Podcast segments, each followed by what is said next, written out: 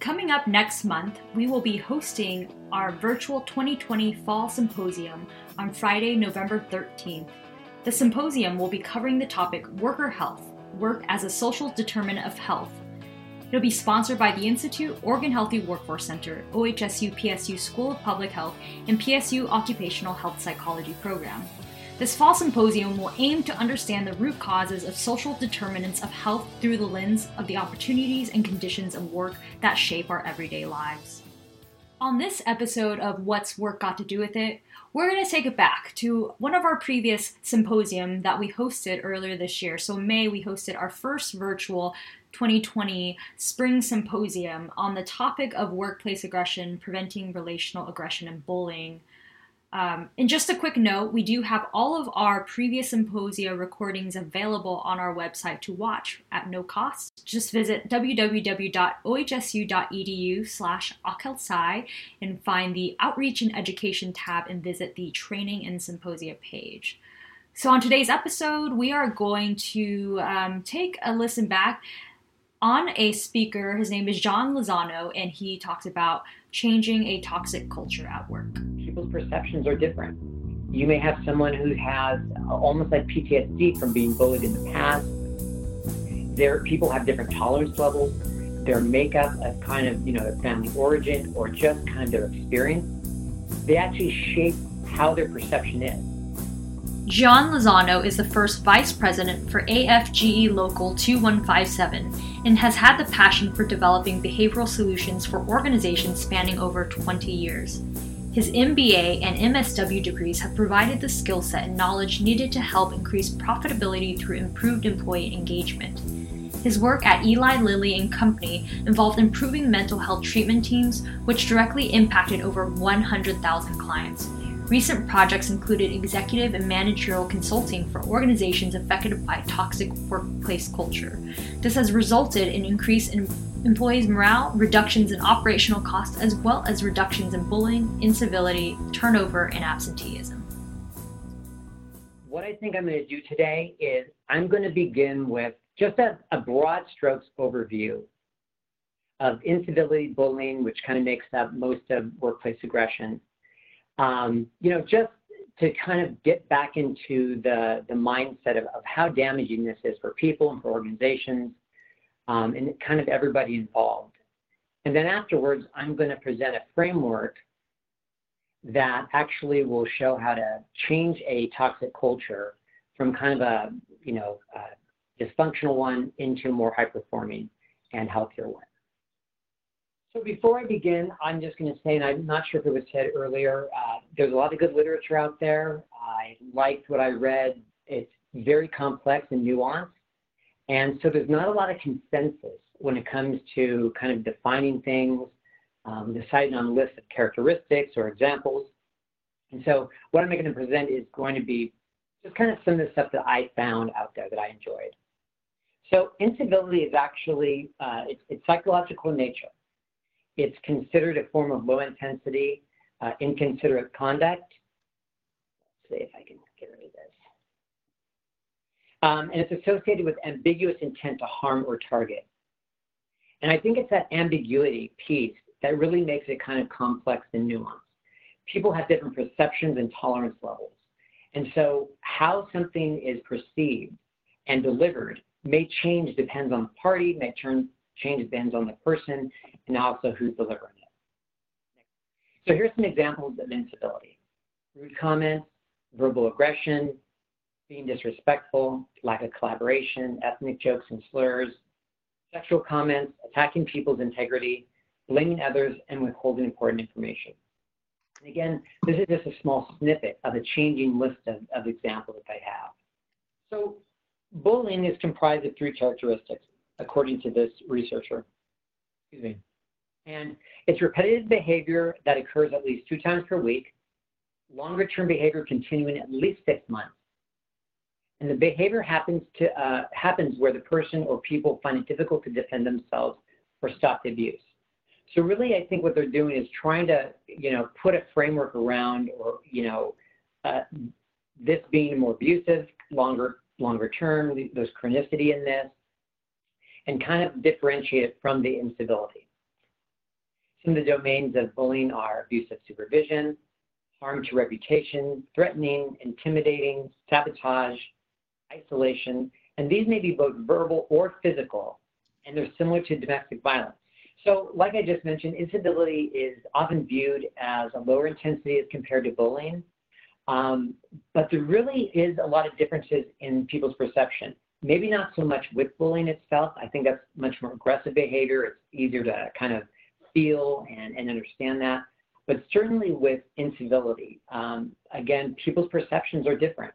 You may have someone who has almost like PTSD from being bullied in the past. There, people have different tolerance levels. Their makeup of kind of, you know, their family origin or just kind of their experience, they actually shape how their perception is. And so, whereas some people were able to take an act and, and say, you know what, I, it was kind of a moderate act that, you know, it was, it was something that was displeased, you know, I was displeased with, but, you know, I can kind of shrug it off. And that same act for somebody else may be very deeply disturbing or hurtful to them. So, you know, it's hard to kind of wrap your hands around this sometimes.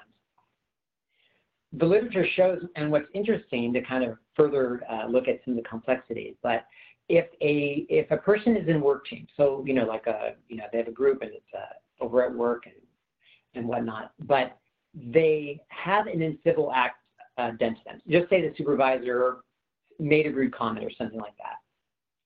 And that person may have, we'll say, a moderate uh, perception of what that was like. You know, they didn't like it, but they weren't quite sure. So they checked in with a family member, or, or they checked in with a team, a team member. And if that team member actually, or team members, I should say, actually assigned maybe a more negative kind of slant to it, and they said, "Oh no, that that was really really bad," um, and then they assigned a motive like, "Oh okay, I think this guy's pers- this person's out to get you." What's interesting is that that really changes the perception of the person who had that uh, incivility uh, to them, and so it, it changes their actual perception of that into a more negative. It can also be the reverse. It also can be something that the person is very negative about. They thought, oh, this is really bad and they checked in with a team member and actually after that conversation felt, oh no, maybe it wasn't quite as bad as they thought. And so it really helps shape their perception. So some of the human costs. Um, aggressive behavior, it erodes engagement.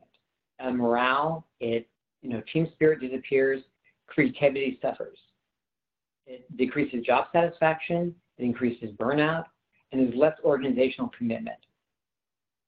So some of the more damaging effects of bullying, and they were mentioned, I think, uh, previously, but increased stress, sleep disturbance, anxiety, including even panic attacks, depression. And depression, although incivility and bullying do not necessarily cause all the depression in the workplace, they're highly associated with bringing on higher levels of depression. And depression, if, if people don't know or if, if you'd like to know, it's basically a very debilitating um, uh, mental health issue, uh, and not just for the person. I mean, it, affects work, uh, absenteeism, the quality, the quantity, uh, and this spills over into their family life, into the relationships, and other aspects of the person's personal life. In the organization, there's huge costs around it too. Again, there's work issues, there's absentee issues, maybe it brings on FMLAs and things like that. So it's difficult for organizations to kind of manage that. And then there's psychosomatic symptoms. So things such as stomach aches and headaches, GI problems. You know, this is so bad that it truly affects people in a physical way. So some of the organizational costs. Uh, there was surveys of employees, and it showed that about 90% of people actually have experienced incivility. That's pretty high. I mean, I guess it doesn't surprise me, but that's a very high number. And as many as 37% of employees have been bullied themselves. And that to me is actually pretty significant. Uh, there's a poll of over 800 employees and managers who experience workplace aggression.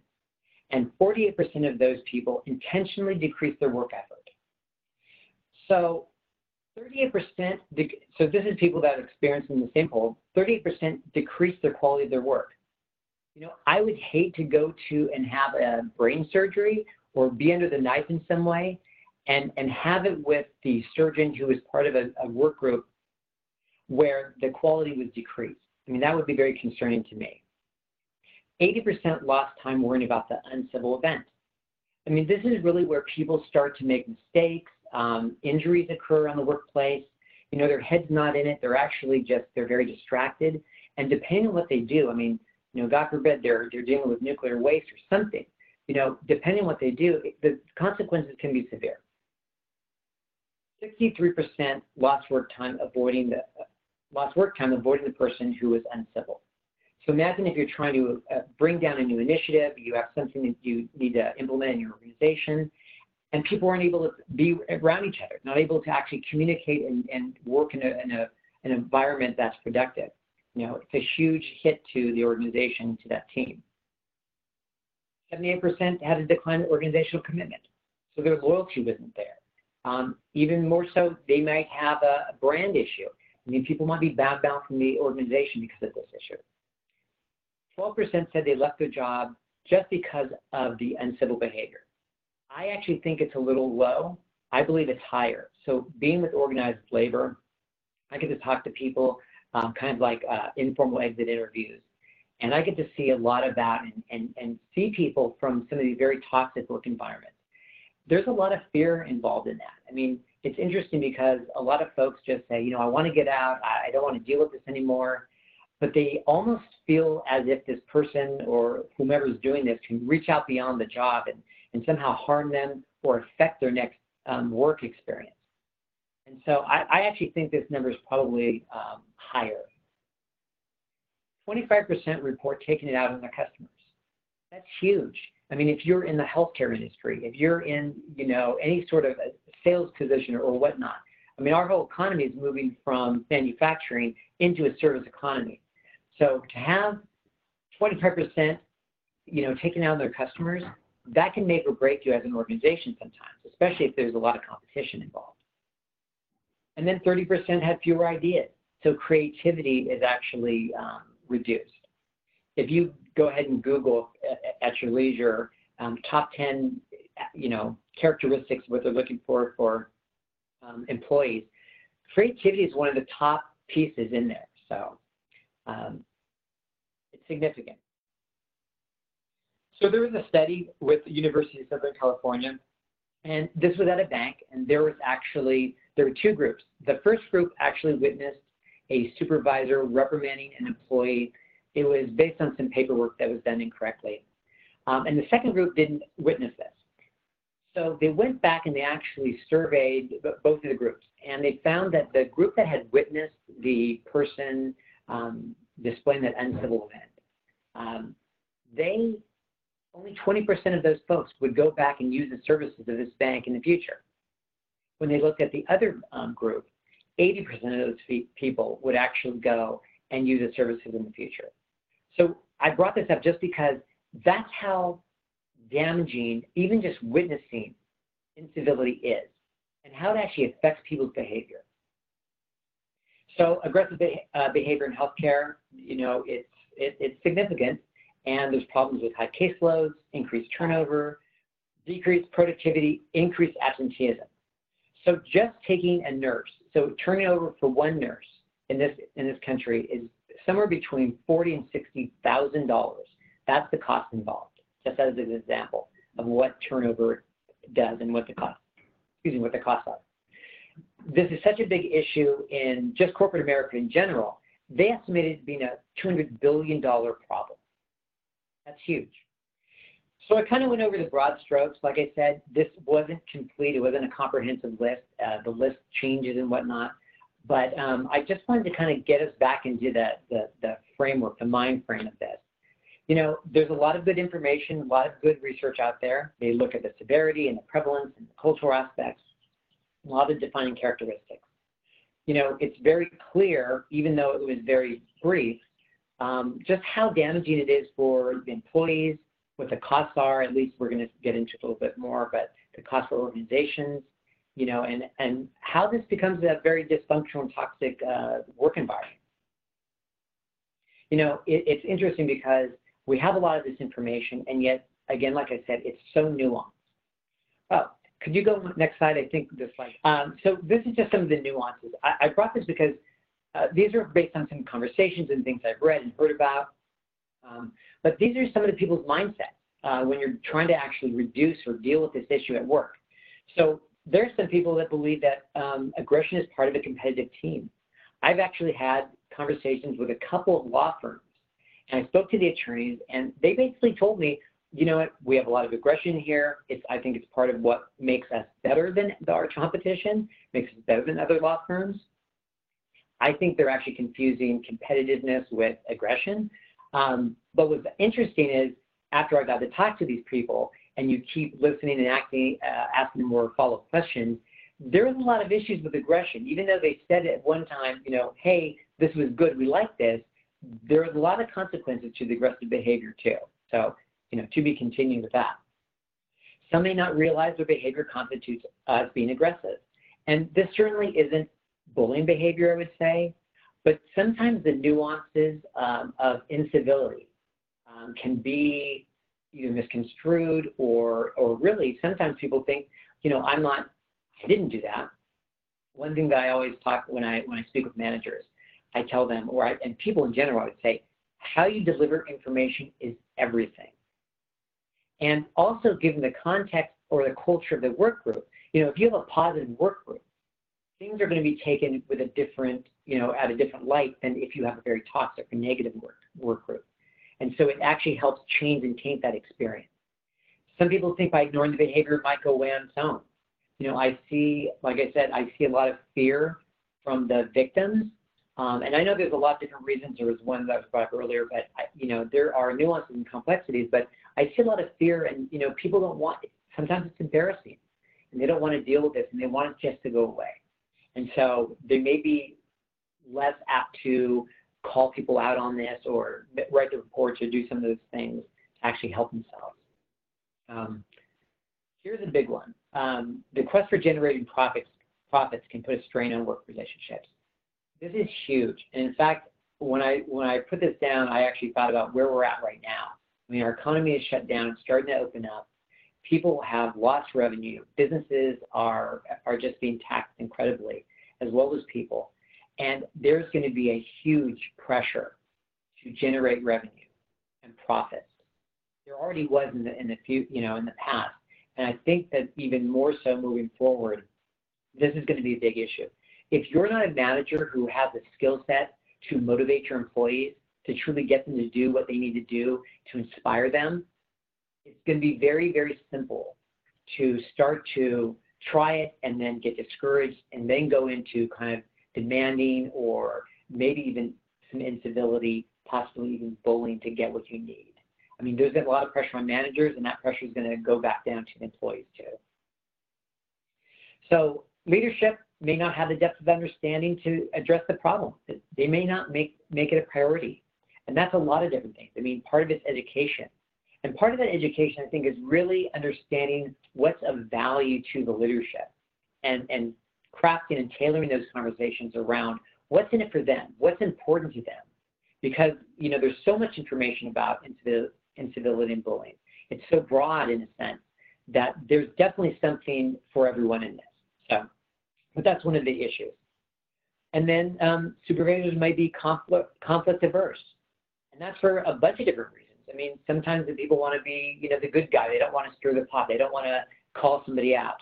Other times, some supervisors may not have the skills, and that's actually my experience. I, I see, um, and this is just me, very few supervisors truly have the, the complete set of skills to deal with issues like this. Um, and then there's uh, so, uh, there are supervisors that are just conflict averse, which they don't want to deal with it. They're, you know, this is a difficult conversation to have. And you have to have that inner strength to have those, you know, crucial conversations. So this is where I want to hopefully try to start thinking differently, maybe start transitioning into uh, that different framework. To me, this is an and conversation also. You know, I, I know that in order to actually reduce this, you need to hit all the different aspects. So we absolutely need policy. We need accountability built in. But at the very basis of what we do, what we're trying to ask folks to do is really change bad kind of destructive behavior into good behavior. So it is absolutely essential that whatever we offer, has a behavioral change component with it. So bear with me when I bring this up. I, I thought about you know putting it in, taking out, but I, I left it in. So the question I have is, can people change? And I know this may sound very rudimentary, but I ask this question because I've actually had a group of supervisors and employees both in different conversations who swore to me that there were certain individuals on their team that could not change. I remember this last conversation I had, and there was a supervisor. He had been there for 20, 25 years. He was kind of, I wouldn't say bully, but definitely rough. Definitely a lot of um, incivility with his supervisory style. And they said they tried everything, and they just believed he was just too, you know, you can't teach an old dog new tricks. He was too old and set his ways to change. The reason I bring this up, and, and hopefully we're all, we may all be thinking the same way, but and that would be great. But the reason I bring this up is because I want to make sure if we truly believe that people can't change, then we're not going to try.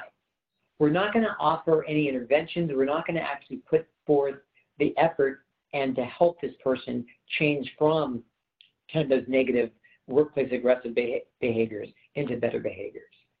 You know, and so that's why I want to make sure that that we just kind of take this quickly and, and move on. So here it is.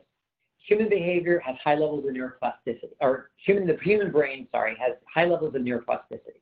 The ability for them to, to form new connections, learn, and change behavior at any age is possible. These are the scientists, they've proven this. So we know, even if you don't believe it necessarily, we know that people have the ability to change. And so the question is, how can we get them to change? Or why won't they change? And this is really more of a conversation that has to do with the value for them in changing and also the so, motivation. You know, in when I speak to people, I speak to groups, I do some consulting on the side in different organizations as well. Um, I try to have a real balanced approach to what I do and, and what I say. But in this case, leadership holds the key. And I'll tell you why. And, and some of it's obvious, but leadership has the power to make organizational changes. I mean, they truly do. I, I like to try to say, and it's kind of jokingly, that leadership has at least 51% of the power. They actually have a lot more than that. Um, but I like to try to have that balance, like I said. Um, but but they absolutely have the ability to to have things happen or not have things happen. You know, for the most part, I guess you'd say. You could have an employee within that group with a supervisor who may have all the skills. They may know all about how to re- uh, reduce workplace bullying or, or aggression or incivility.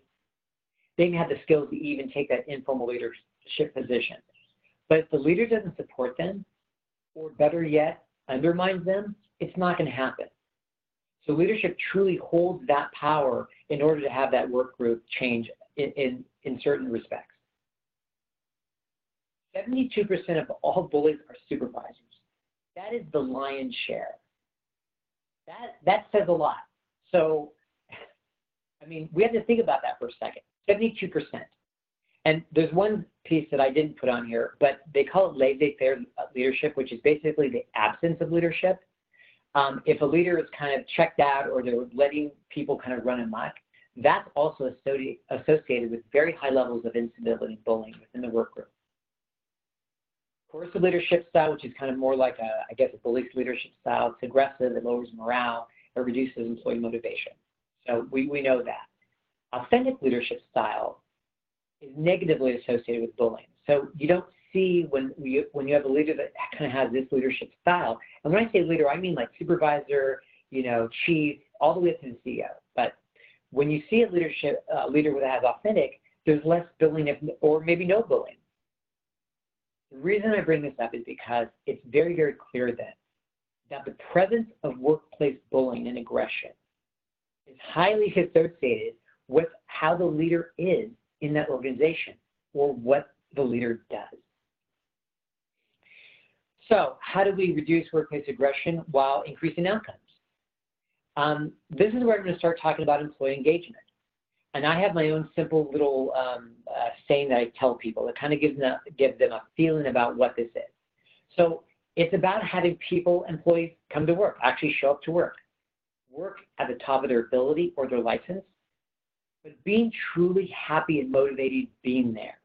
That's kind of my little sense when I try to tell people what is employee engagement. But employee engagement is reached via a framework that creates very high levels of motivation.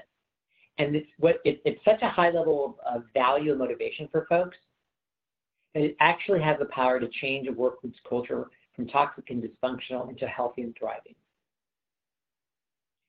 There are three di uh, dimensions uh, with employee engagement. One's a cognitive dimension, so you know, learning, education. There's an emotional dimension, and there's behavioral, which I mentioned is a must when you're actually trying to change this behavior. I think the emotional kind of ties this all in and gives the employee or the manager the perspective of what's happening within the work group. And uh, they found that organizations that have high levels of engaged employees are 21% more profitable than their competitors. That's huge. I mean, that's front page Wall Street Journal. If you're a massive major company, you move the needle just slightly on the stock market. So there's a significant amount of value that you can actually get from this.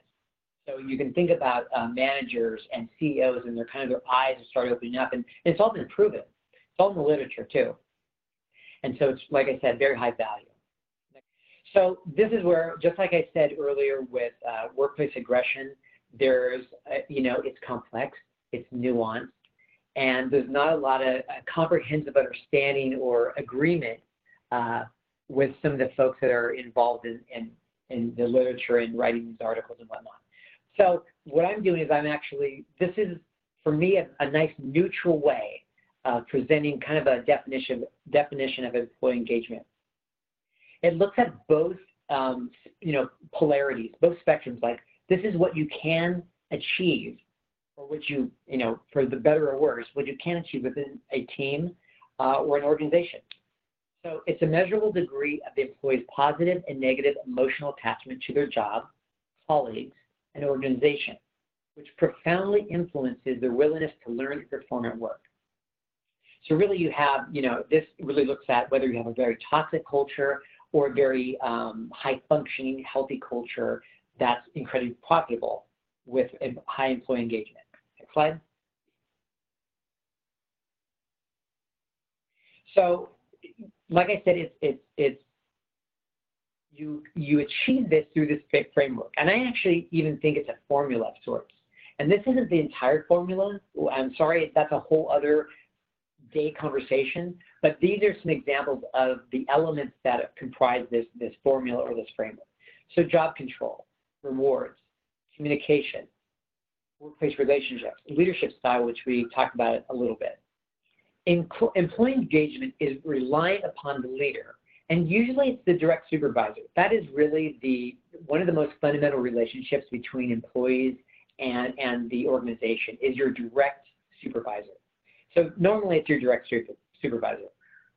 But what they're doing is they're performing and sustaining positive behaviors and gestures related to each of the elements toward their employees.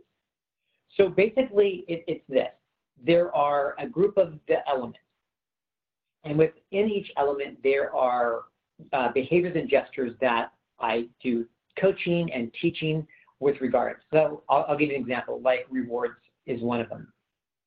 You know, we teach folks, you know, make sure you know what a, a reward is that, employ, that employees actually would value and they would like make sure things such as that you reward the person as close to the behavior as possible so that there's emotional connection with what you want them to do again. You know, it's about having them repeat their behavior. And so there's all these different aspects about rewards, you know, intrinsic rewards, extrinsic rewards, but we go through each of these um, elements or these categories, I would say. And so for employee engagement to actually work, and this is what I, I think is fascinating, if you just did one piece really well, just say you rewards, you did a couple of them, you know, that's good, but you're not going to achieve truly engaged employees because what the employees value is different and is nuanced. And it doesn't matter whether it's uh, within the same cohort or an age group or, or, you know, whatever the different characteristics are. But if you actually do some of the behaviors and gestures in each of the elements or the categories, you can say, Together, they actually have a synergistic relationship and create this high value and motivation for change. So uh, there, and there's a ton of uh, psychological and sociological theories. I only brought in one. There is there is so many to actually show and prove why this actually works and how it works. But here's one. So the trickle down model is basically this: a supervisor, a leader, their behavior and that kind of uh, the value system that they bring down with them, you know, its behaviors and gestures, it actually trickles down to their staff. And what you will see and this is when it's consistent over time, what you'll see is actually the employees will start to mimic those behaviors and display those behaviors and those gestures, may, may not be exact, but similar ones to each other and to the supervisor. And so that's kind of, you know, and, and that's a, a process of like group dynamics um, and, you know, different types of social learning theory and things like that.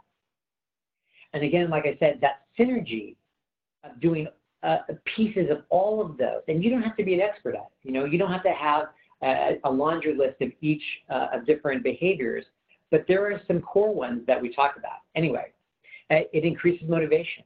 It, it, it allows to rebuild trust between supervisors and employees. It shows that actually supervisors and employees will commit to the new behaviors and it improves organizational performance. So this occurs obviously, and I said this earlier, but the supervisors must consistently initiate this engagement building behavior towards their employees. And as they do that, what happens is team culture becomes healthier and less aggressive over time. Um, just as incivility and bullying lead to a toxic environment, implementing a framework for achieving highly engaged employees actually change that work culture. And so we're talking about the values, the beliefs, the attitudes, and the behaviors to an environment that's actually thriving and performing. And that is what we're seeing. And, and it's interesting because you just kind of move through this spectrum.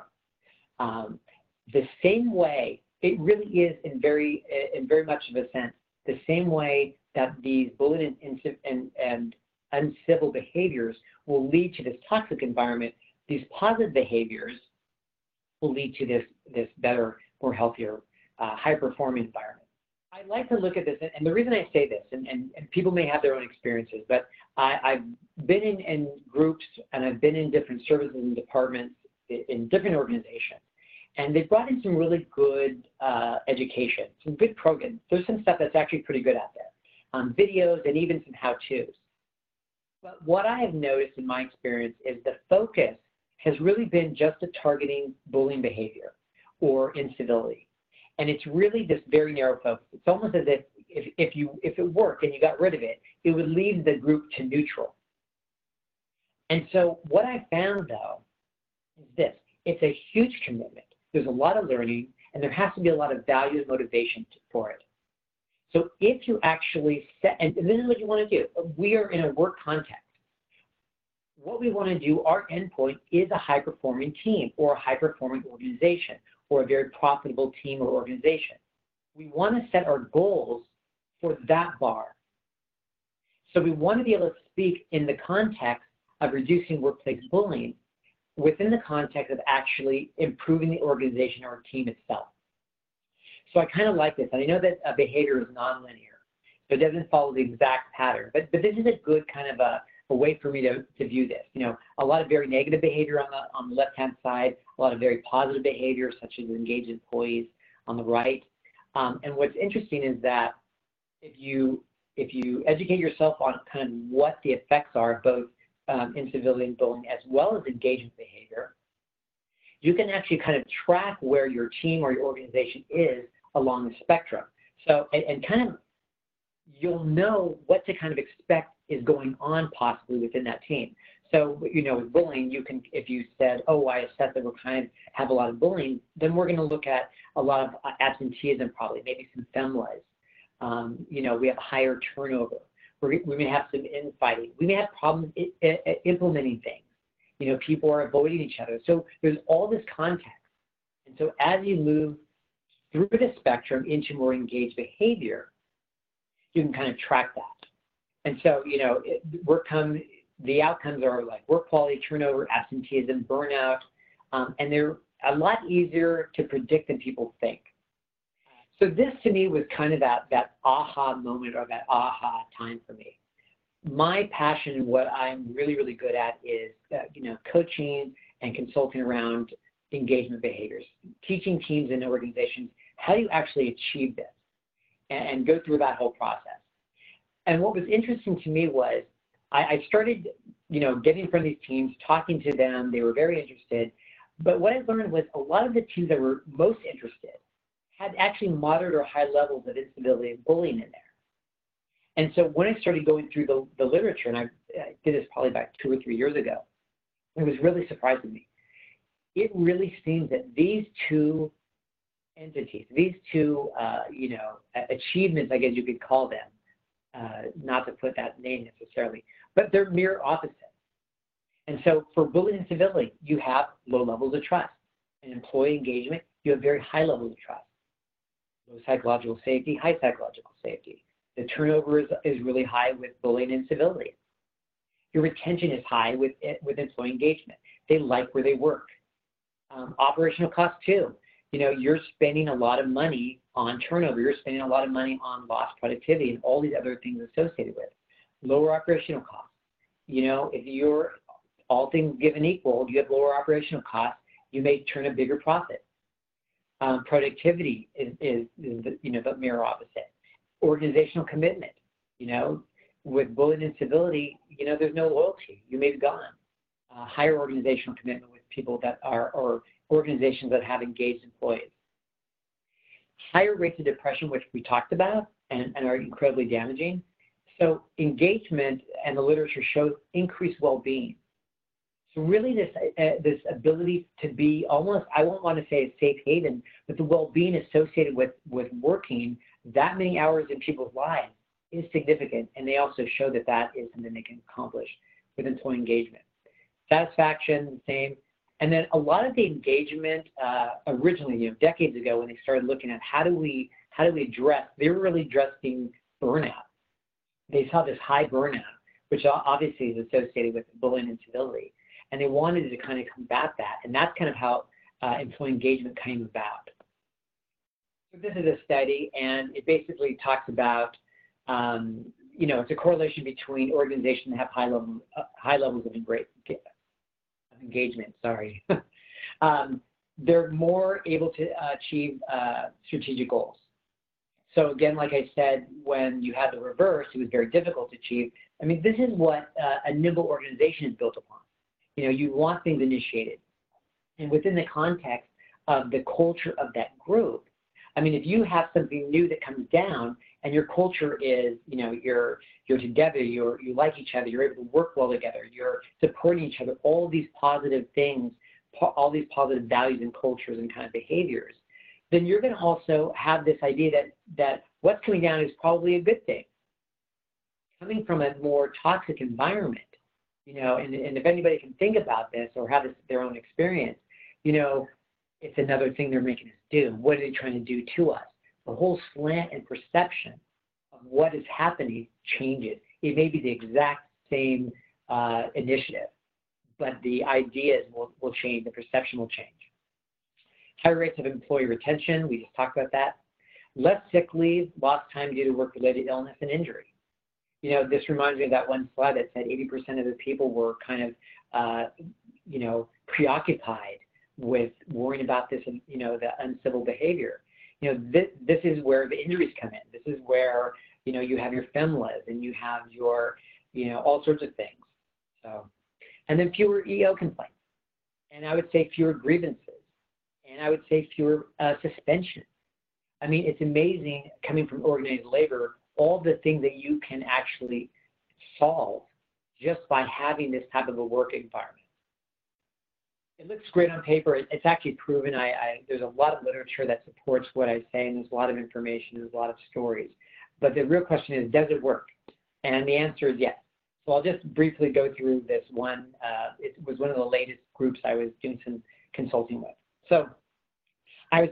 Now, I'm not going to tell you exactly who it is to protect the innocent and the guilty, but um, it was a significant work group, probably about 160 employees. Um, I can't even remember how many man- managers, maybe 20, 25 managers, uh, and a chief. And so uh, I was introduced to them, and they were very interested in, in having me come in and, and talk to them about what I do and maybe how I can help them. And we really started talking about uh, some of the high turnover and absenteeism rates, and they were interested in that, as well as me telling them, you know, what you can accomplish, you know, this profitability, this productivity, and all of these things. So they're very interested in, in uh, hearing what I had to say. What I found out was, just to give you some context, there had been pretty high levels of bullying behavior, incivility and bullying behavior, uh, mostly from the managers. Um, and this had gone on for between seven and 10 years. Their turnover rate was so high, it was like 60, 70% year over year, that it was hard to get a, a, a real consistent story because there was not a lot of people left. Um, so, you, you, know, they had this, in fact, it, what I found out was this had affected their brand so much that they actually were unable to hire locally any longer. I mean, they had to initiate sign-on bonuses, retention bonuses, which did not work, and also do national searches, which added to a lot more cost. And so they were really struggling. This was this was a department that had they failed, had they had to close down because they didn't have the, the folks there, it, it was a good possibility they would have to close the whole organization. I mean, at least temporarily. So it, it was pretty significant. What was interesting, and, and, to me, is you know they didn't know me that well. They they heard of me, but they did they really didn't know it. There wasn't a lot of trust there. But after really talking to them about not just the um, reducing workplace uh, aggression, but also the things they could accomplish. I mean, the value and the buy-in was 100%. And then when I even talked to some of the employees and just kind of talking about, you know, I like to be transparent. What am I there doing? What am I there for? I did not have one employee, even skeptical employees, that said, oh no, we didn't want this. I mean, it was pretty much 100%. There's something for everyone in employee engagement. Everyone benefits all the way through the organization, you know, from the, from the line staff all the way to the CEO. And so anyway, so we went in and I'll make this kind of short, but the agreement was to meet with about 10 managers. It's kind of like a train the trainer uh, situation. I couldn't meet with all of them, but I met with 10 of them once a week for one hour. Probably went over at times maybe 15 minutes. And it was really around coaching and, and consulting around those um, elements, those categories I mentioned earlier. And at the end of six months, this was interesting. I had the, uh, the, the second in command, the assistant chief there, um, basically said he had been collecting data information, which I was happy he was doing for me. It showed a 57% decrease in some in this workplace aggression, in kind of the, the behaviors, what was going on there. And we talked about this. We said, you know, I said, you know, you can predict how this is going to work as you start to um, get better at what you're doing. You know, it's something that takes time. It's over time and consistency that it works. But I said the first thing you're probably going to see is a slowdown and then maybe stopping, for the most part, turnover. Then the absenteeism will start to change and so on and so forth. And so they actually saw that they were, uh, you know, people were getting along better. People were liking the supervisors. This was really a supervisors on one team and the, the employees were on the other team and it was a war. I mean, that's kind of what the culture was. And so they actually showed, and, and they were so excited and what I noticed, which I liked, was it was a change in attitude and behavior. It was a change in the culture. That feeling that was a little more free. That feeling that it was it was it was more cohesive in a good way. And that the managers actually were more lighthearted, that they weren't doing this. I mean, it was interesting because other behaviors we hadn't even talked about were then changing towards more positive ones. And they were seeing the benefits. They even went all the way up to the CEO of the company and said, you know, this is where, where we were at, and this is where we are now. We really would love this. We think this is great for the, the entire organization. So, um, anyway, that's my story.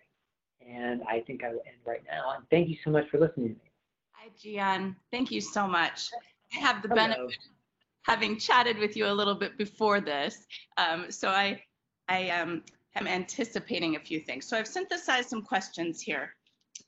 Okay. Um, you know, it's interesting that, as Ed pointed out, aggression in the workplace can often be perceived as a person who's a real go-getter.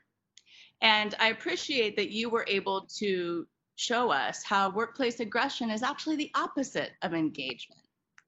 So my question for you, or our question for you is, do you have any specific examples of engagement for shifting these attitudes? And do those strategies differ depending on things like industry, sector, organizational size? Or is it more about organizational culture and positional power dynamics? So this is the nice part about it. I've been able to go into a variety of different organizations. This, if you have people there, this follows the very, very similar track. So this happens everywhere. I mean, the differences are the nuances in what people value. You know, what um, the difference would be, it would be tweaking it to whatever the organization is and what they're achieving. But really, what's nice about this is the engagement behaviors are so universal that you can apply them to any industry. That's why I like this so much because you could just drop me cold into any industry. What I'm going to be listening to and talking about is the actual behaviors themselves, which are similar. You know, what sorts of behaviors are they doing? What are they saying? What is their intention? And so employee engagement actually works in that context. Um, and I'm going to try to answer the first part of your question, and maybe you can clarify if I'm not, um, because and this is where it's a whole other conversation. So there are specific things that you can do to actually help with engagement. Um, it would depend on what the circumstances. There's a lot of nuances. I have a bag of things that I do, but it really would um, there would have to be a lot of dialogue and discussion about which which ones I would use. But in general, and this is what, and if I didn't say this, the elements that I talked about, if you're, and this is the most wonderful thing. So everybody has a different idea about what's of value to them, including supervisors. What's important to them? You know, some people, what's work-life balance is really important. Some people love to work. You know, some people want need to get off at this time. Some people, you know, every, you know, they want to make more money. There's all these different aspects. Some want to have a lot of responsibility in formal leadership. And it, because it's so dynamic, what this does is these elements cover basically 100% for the most part of all the categories within an organization, within what people can, that's realistic, I would say, obviously. But they, but people could expect and achieve within an organization. And so by doing each, a piece of each one of these elements, it's really about changing the culture over time. What's interesting, and maybe we'll talk about this throughout the day, is a lot of the um, a lot of the questions the answer is if you change the culture, if the culture is actually more positive, this won't even be an issue. Or this issue would change, you know, from what it was to something else. So, you know, if you could maybe clarify the first part, I'm not sure if I answered it totally for you. No, I mean, I think I think you did, and and if I'm understanding correctly, it sounds like if organizational members or if team members or whatever whoever the group is is able to collaborate and find some agreement on their values. That maybe that's a good place to start.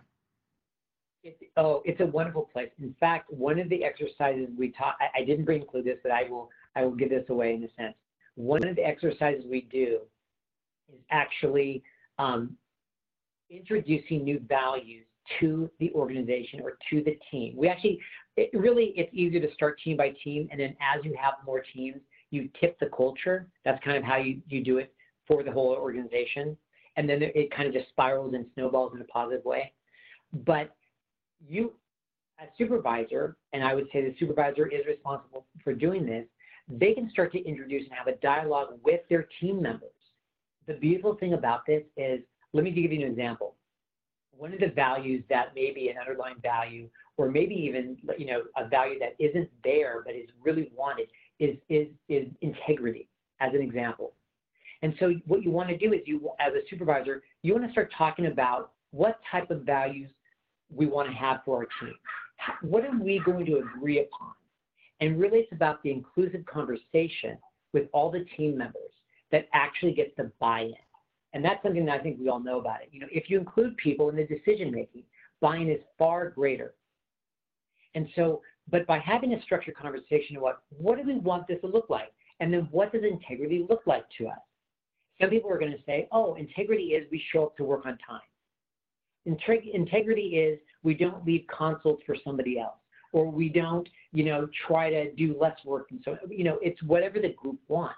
But you start to build that that culture and that value based on those types of conversations. That's great. And so it sounds like if, if we're able to come to agreement on some values, that that in some ways begins to empower folks to have a little more job control, right? Because they get to be a part of the decision about what we value most. And I think that's a really important point and something that we often undervalue the value of value, right? So to speak. But you know, just to throw you a curveball, or actually Ed Stern is throwing you a curveball. So under so how do you lead folks? These are going to be sort of our outliers who have narcissistic personality disorders um, how do you lead them to treat others with civility if those values aren't shared at their core? Absolutely. You know, that is a great question. Um, thank you for the curveball. And there's two answers to this question. There, uh, there's two answers.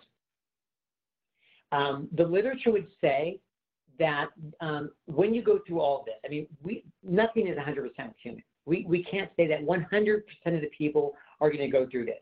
What we are going to say is high, high levels there are outliers. And there are outliers with people that have secondary motivations and gains. Some of which, which you just mentioned, was a personality type or disorder, I would say. And so narcissistic personality is, it's, it, that's a tough one. However, your first line of defense is actually trying to understand that person's value system. This is what's interesting for the most part, people actually will um, accept internally a lot of these values and attitude changes over time. It will become part of them. But if you have a, a, personality disorder, maybe the best you're going to get, and I don't know of any literature out there right now, and I haven't done any studies, but the best you're going to get is if the value is more important, if they are rewarded, if they are recognized, which is some of the high value for narcissism, if they're the leader, you're the best guy out there, you're the best gal out there. And that's congruent with engagement behaviors or allowing that behavior to happen and continue based on the different elements, then your chances of actually having them allow that to occur is better than nothing. So again, it may not be, I, I, I don't know whether it will become real, be, become part of who they are as a person. Maybe, hopefully, over time. But what I do know is if it's valuable enough for them to look good, and they will look good when they achieve employee engagement, then the chances of them doing that go up exponentially. Let me tell you what the literature says. And they haven't looked at necessarily what I'm presenting today. But the literature says you may have some people, no matter what you try, no matter what type of accountability, policies, you know, uh, changing the culture, whatnot, there's a very small group of people and the literature says this pretty clearly, that you have to remove because that type of a person could in fact start to poison the well. You know, part of what we're talking about is having the culture be more positive than negative. And if someone is intent, let's just say it's a supervisor or or an or an employee, if they're intent on causing harm and damage, well, you have to address that. The only thing I would say with an organized labor piece, be fair, be just, show that the way that you manage that situation, you would manage any other employee that way, and that you built yourself a um, you know a portfolio of sorts that kind of says we've tried everything, we've done everything, and maybe even have a conversation about it not being a good organizational fit or career fit for them. So there's a lot of things that you can start talking to them about. That's very helpful, thanks. And I know that I'm aware of the time, but I did have one last follow up for you. And I'm so glad that you mentioned the piece about justice and fairness and how you're dealing with employees who may, you know, tend towards narcissism.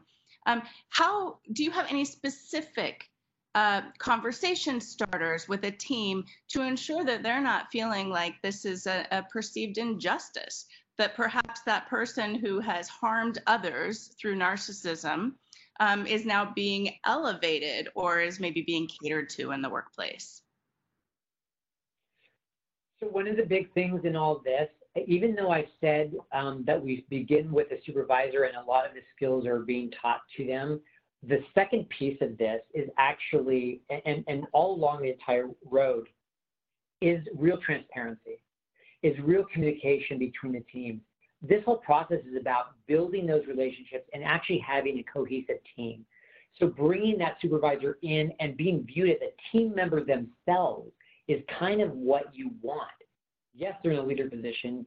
Um, yes, they have this power. Yes, they they're they're going to be viewed obviously differently, but they also need to be viewed as someone who has their back and is a team member. So, you know, you want to be able to. I think I lost your question a second ago. But you want to be able to create that, that, that cohesiveness. Thank you so much, Gian. This has been fabulous. We really appreciate it. Thank you so much. For more information and recordings on our previous fall and spring symposia, visit our institute website at www.ohsu.edu slash and visit the Training and Symposia tab. If you're looking for additional resources related to workplace violence, visit the United States Department of Labor's Occupational Safety and Health Administration page at osha.gov slash workplace-violence, as well as the Department of Labor website. We can make all of these links available in the show notes. You're listening to What's Work Got to Do with It, your go to resource on all things workplace safety, health, and well being. This podcast series invites you into the conversation as we discuss how our workplace conditions like work hours, occupational stress, job safety, and other issues affect our lives at home and at work. We go into the science behind it all and talk about what we can do to reduce work related risk and promote well being. Thanks for joining us. This podcast is a production of the Oregon Institute of Occupational Health Sciences and the Oregon Healthy Workforce Center and is produced by Helen Shuckers, Sam Greenspan, and Anjali Rameshbabu. Do you have an idea for a podcast episode?